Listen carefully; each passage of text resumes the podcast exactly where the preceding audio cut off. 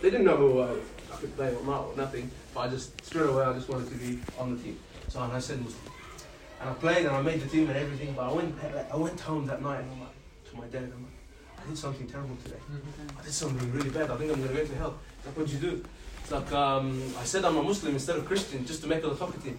And he's like, did you make the soccer team? I was like, yeah, all good. he didn't actually like he didn't. He, it was a joke at the start, but then really just thinking back now, I was willing to. Obviously, I'm talking about a very very young child. I was willing to change my whole identity to get where I want, or to do to do something that I, I was passionate about or I loved. Again, so growing up, we moved back to Egypt. Um, moving to Egypt was out of uh, it was sort of we were forced to move back because of uh, my dad's sort of nature of uh, preaching in Jordan and Israel and Jerusalem, like those areas. Um, so basically, we were deported. We were deported. We were kicked out of the country to back, to go back to Egypt. Um, and again, like I said, I lived in Jordan up until the age of ten. I never, never knew what Egypt was about. Went there for a month every every couple of years, just visit family. That's it. So I was an Egyptian. I was a Jordanian. That's what I identified as. When I went, met someone in Egypt, I said I was confused because my parents are Egyptian. In in Jordan, I was an Egyptian, but at the same time Jordanian. So I was very confused. When I went to Egypt, I said, "No, I'm Jordanian," and but they were like, a bit like when I say I'm British here and I'm really not. Like you know what I mean, with the fake accent. You know? So that was again a bit tough, difficult for me because I wasn't really sure who I was. Um, growing up in Egypt, and just remember, I said that in Jordan I was growing up around all Muslims. I was, I was one of the only Christians. Growing up in Egypt, I had a lot more Christian friends. My dad was a priest of a. He was like he was very high. He was second to the bishop. So I was, I was in a much more Christian-based community. But I found it a lot, lot harder to live there than in Jordan. Because in Egypt, I was labeled as the priest's son. I was always the preacher's kid. I was never my own self. I was never Fedi. I was just this guy's son. So everything I did was under this microscope, uh, was seen through the lens of, of Fedi's dad. It wasn't just me. So by the time I was, so in those three years, 10 to 13, I felt like my identity was kind of stolen from me. And no offense to my dad, I love him and I'm very proud of him. Um, but I felt like there was nothing, people didn't relate to me as me. They knew me because of who my dad was. So again, that was kind of a, an identity thing. Who am I? Am I just this priest's son who happens to be a Christian? Or am I this Christian who happens to be a priest's son? Or what, what, what exactly am I? Moving from Egypt, so when I was 13, I got the scholarship to, to go to England to a boarding school. Now you can imagine, we're all half, a lot of us here are Egyptian and Middle Eastern and, and that background. Leaving your son or daughter at 13 is quite a big deal. We, we tend to, even married couples now live with their parents still. And that's not, that's not weird for us. So for a 13 year old to leave to England straight away was quite a, quite a big shock, especially for my dad's like colleagues and stuff. They're like, you're crazy for leaving your son to go to England like that. He's gonna, he's gonna go, he's gonna stray from God's way. He's gonna do drugs by the end of the first year. He's gonna have alcohol, girls. What, what are you expecting? Of course, he's 13. Which they all had a point. They were all bang on. They were right. Of course, that's that's a huge thing. To if if if I went on my own, of course that's gonna happen. So when I went, I had this choice, right? I was there. I no one knew me as the priest's son or as a Christian or no one. I was. It's a fresh new start. So I was there as this completely new uh, guy who. So it was up to me really, the way I want to live. I could have chosen any way to live, and I could have just gone through and no one would have been there to judge me. But I really, really thank God for putting the right people in my life and just um, really reminding me of why I was so privileged to go there. So some of you met them, the Lings. Uh, they were my house parents there. They are really one of the reasons, one of the main reasons that um, I was able to stay a solid. Uh, I was, you know, fluctuating, but uh, more or less a solid Christian in my time in England. Those those three, 13 to 18 years old are a very very crucial time for me to um, to, uh, to to figure out who I was. Am I this that this that? But I'm thankfully in my time in England, I, uh, I, I came across these wonderful couple and who really, really manifested in me the Christian teachings. Um, and so, you know, I grew up in England to be, again, just my own self now. So now I'm this Christian who, who people know what my principles are. They don't know me because of my dad or, or my family. They know me because who I chose to be, principle. So I remember when I went to my first ever like party, uh, in England, It was a birthday party. I was like, I don't know, like 14 or 15 birthday. I, don't, I didn't even know people had birthday parties at that young. Um, so I went, and there was there was so much alcohol. Like I've never been like exposed to that much alcohol. I was surprised. Like I thought that wasn't it wasn't a legal drinking age, but you know they did what they want. So I get there and, and it's just and I and I, I remember having the first sip of beer ever in my life, and I'm like, I felt like I, I I don't know I felt like I did this huge criminal thing. I went back straight to my house, to my house, like to my boarding house. Called the Lings. I'm like, I'm crying. I'm like, I did this terrible thing, Miss. Uh, I did this terrible thing. I'm like, I, I, you know, I drank this alcohol, blah blah. blah. And he obviously he just had it, took it as a as a, as a fun thing, like it's okay, like. Blah, blah, blah. But I think for me it was such a big deal because I I'd never been exposed to that kind of environment, and when I did, I felt like I did something wrong by choosing to to have a drink, for example. But I just really thank God that He was manifesting in me enough to understand that. I'm not saying that this drinking sip of beer is wrong. I'm not saying that. I'm just saying that in my conscience, it felt it felt weird. So I, I just thank God that He was you know in me that time just to have that that kind of reaction. So enough about me. When I say the word identity, what's what's the first thing that comes to mind? Is it name, gender, nationality, age or profession or citizenship? Now, I don't like to talk about citizenship too much because it's a bit of a sensitive topic for me. Uh, all my, my whole family is Aussie, but I'm not. Still have my green Egyptian passport. Um, yeah, let's not talk about that it's, it's, uh, it's So, is, it, is, is any of that? Do you identify as a, when I say who are you, do you say I am a student? Or I'm a doctor, or I am a, uh, a, builder, or I'm this, or I'm a real estate agent, or I'm a CEO. Um, who do I identify as? Is it by your denomination? Is it Protestant, uh, Catholic, Orthodox? What is it? So the first Bible passage I wanted to talk to, to delve into was um, Daniel 1. So it's, it's about Daniel, and he's a character of real, um, real integrity that I saw, uh, and was one that really kept his identity true to who he was. So basically, what happened was that the king of Babylon uh, wanted these uh, servants from Israel. He asked his, um, his the eunuchs his, his masters to bring him the, the most handsome, smartest, uh, without any physical defects ever, uh, to, to, to, to, be servants to him. I don't understand why they had to be handsome to be servants for him, to be honest, but just keep it at that.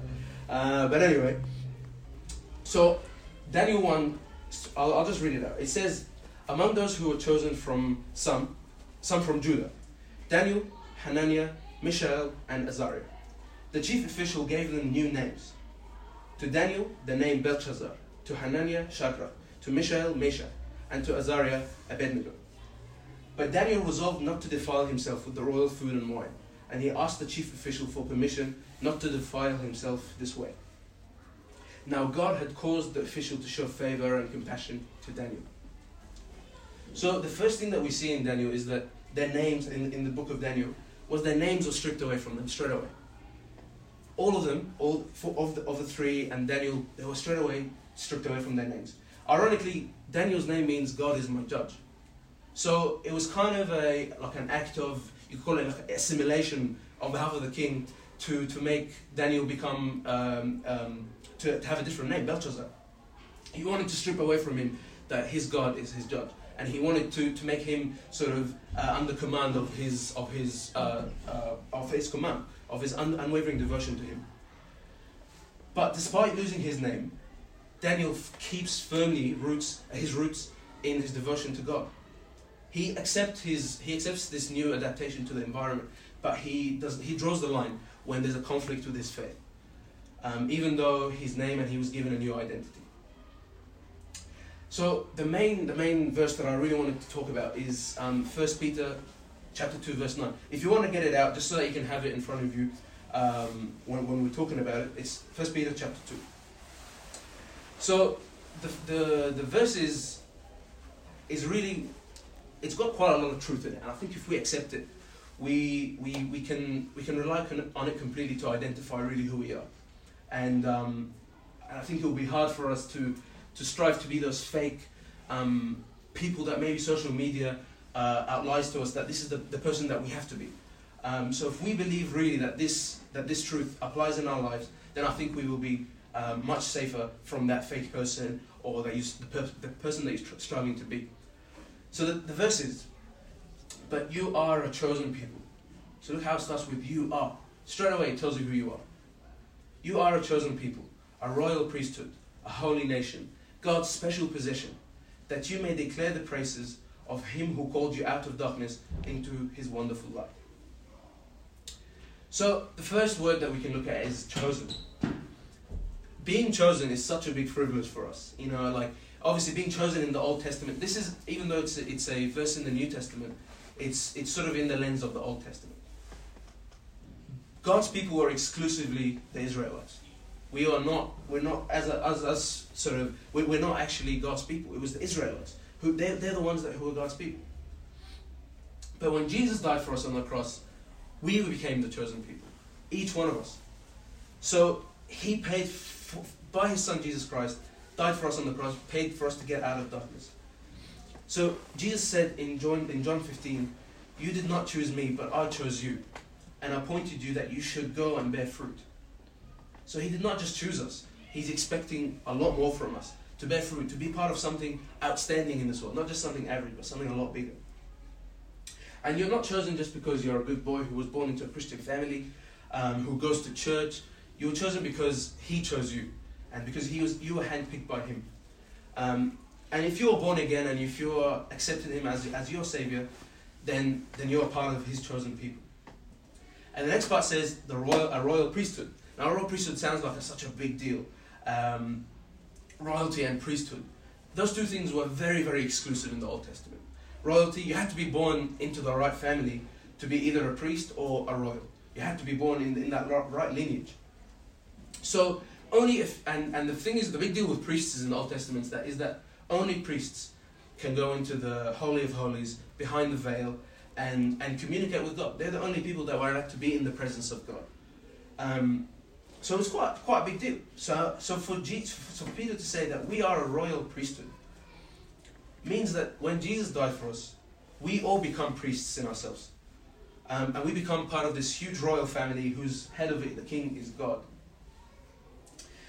But you know, the royal family, obviously, um, I don't know if you, if you know much about the royal family in England.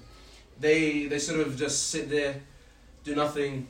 Uh, I mean, I'm not an anti-monarchist, but let's be honest, what do they do?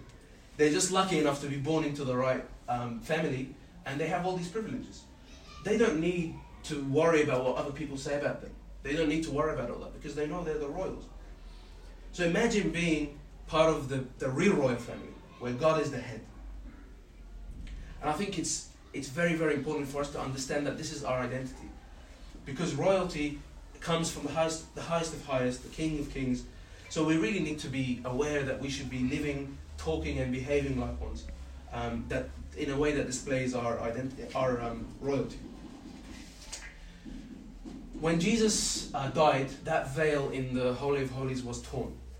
So this was a beautiful image that that we were granted this unprecedented access, with intimate access, um, with with, with with Christ. Um, and this is something that we can only have through our identity in Him. The next part is a holy nation. So holy, when you look it up, it means set apart. Set apart from the world. Set apart for God. So a lot of us, I mean, I've, I've definitely been through this. I always say, I feel like I don't fit in. Whether it's with my schoolmates or my uni mates, I feel like I don't fit in. Whether it's at work or whatever it is, we don't fit in. Now, we're not supposed to fit in. We were created for the sole purpose not to fit in. So, I'll give you an example. If I have a, a bunch of Sour Patch Kids with a bit of, with a few Maltesers, and I ask Stephen to tell me which one's the Maltesers and which one's the Sour Patch Kids, are you going to be able to? Yeah, exactly. It'll be very, very easy before I eat them all. It'll be very, very easy to identify which one's the Sour Patch Kids and which one's the Maltesers. Because the Sour Patch Kids were designed to be Sour Patch Kids. They weren't designed to be Maltesers they are completely different. And no matter how hard they try, they're not going to be Maltesers. So we are the Sour Patch Kids of our world. We are not supposed, we're not created to fit in like everyone else. It's, it's actually our purpose to be, to be set apart. And, um, you know, to be uh, the salt of the earth, the light of the world, and the city on a hill. And if we don't act in a holy way, we are acting out of character. Because our identity is in Christ. And our essence is, is as children of God. So if we're acting out of that, it's, it's, it's weird, it's out of character. And the last part is we are God's special possession. So precious that He paid to save you from death by sacrificing His Son Jesus. If your identity is in Christ, it is only because of the things of these things, because you're uh, of, because of Him dying for us. So that's who we really are. We're a holy nation. We are um, a holy nation, royal priesthood, God's special possession. Absolutely incredible words. So, so who do you really think of yourself? What do you really think of yourself? Who do you think you are? So when we take our clothes, looks, mannerisms, and compare it to what the world says, um, we can, and we when we don't match what the society and media says, we feel negative about ourselves, and we feel like we're not enough or not adequate, and we become or try to become people that we're not. We try to become someone maybe that um, that might might have the perfect image but don't, and so that's what we're trying to be. Um, so in Ephesians 1, uh, verse 11, it says, In him we, are also, we were also chosen, having been predestined according to the plan of him who works out everything in conformity with the purpose of his will, in order that we, who, have, who were the first to put our hope in Christ, might be for the praise of his glory. So according to Ephesians 1, we've been blessed um, with every spiritual blessing. We've been chosen, adopted, redeemed, forgiven, grace lavished, and unconditionally loved and accepted. We've received the hope of spending eternity with God. When we are in Christ, these aspects of our identity can never be altered. So, what is the reason? What is the point for God giving us this new identity? Because everything has to have a reason. And it says in Ephesians 1 that it's for His glory. So, God has given us our identity in order that His identity is proclaimed through us. Uh, and I think that's such a huge privilege, really, and, uh, it's quite a big commitment as well um, to know that we are in Him, because so that He can shine through us. So, so just uh, how does that fit in with my own my own journey? Like I said to you guys, I when I was very very young, I was um, I had this the, the option of, of of being someone completely different, or I could I could actually live however like however I wanted to be. But I just thank God that um, accepting Him as my self savior was enough to, to just make me understand that it is him who I identify as. I don't identify as as a as a student or as a uh, wannabe doctor or as a as a this, but no, I identify as his son.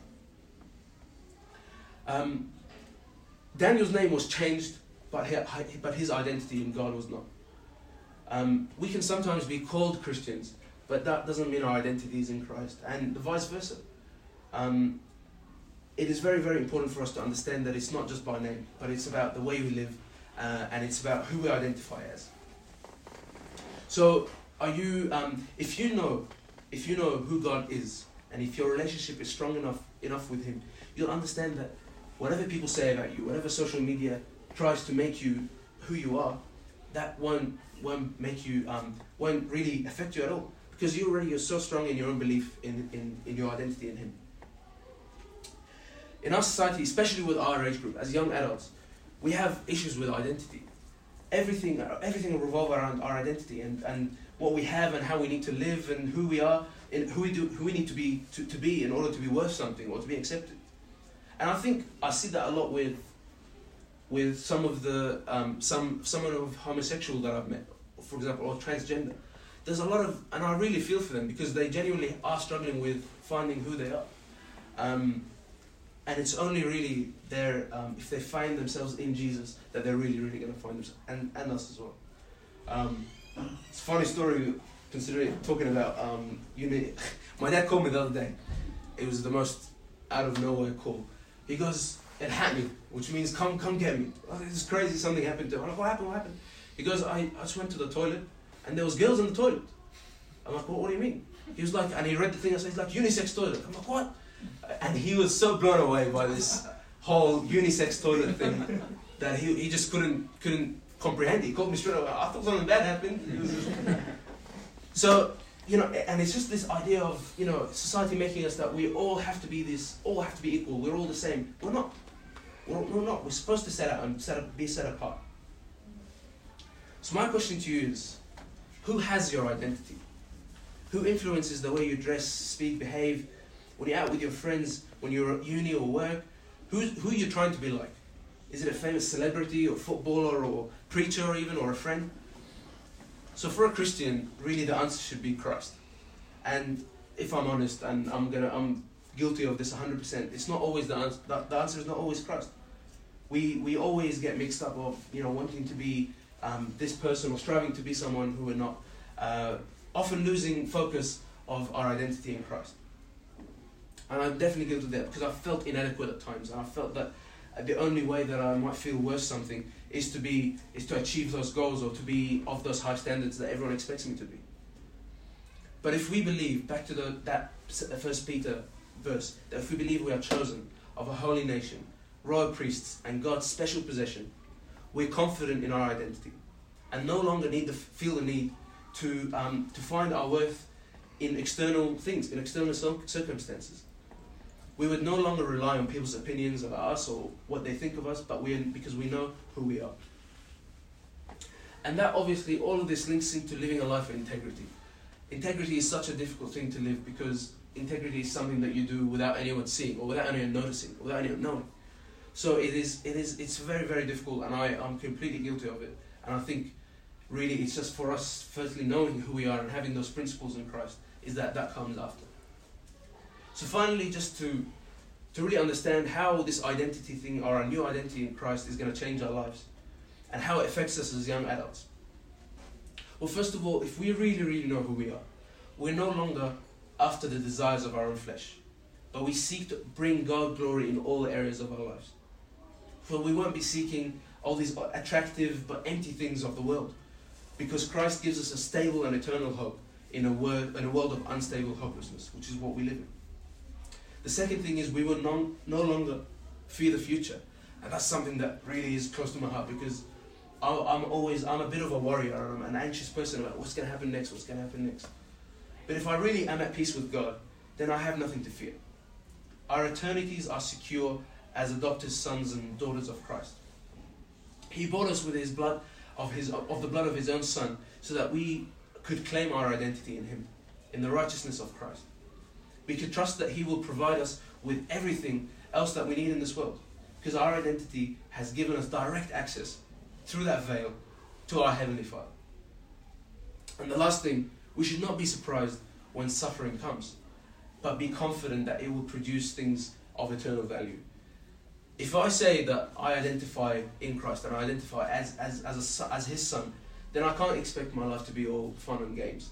There's going to be some suffering. There's going to be something, um, things that up and downs. So if your identity is in Christ, then we're guaranteed that one day we're going to identify with him through in his sufferings. So just as Christ's suffering were not hopeless and wasted, neither will ours be. Christ's sufferings defeated sin and death, and therefore we identify with him as he uses suffering to put this sin, uh, this sin to death in us. No one, not only does suffering sanctify us, but it assures us that after suffering with him for a while, we will be glorified with him in heaven.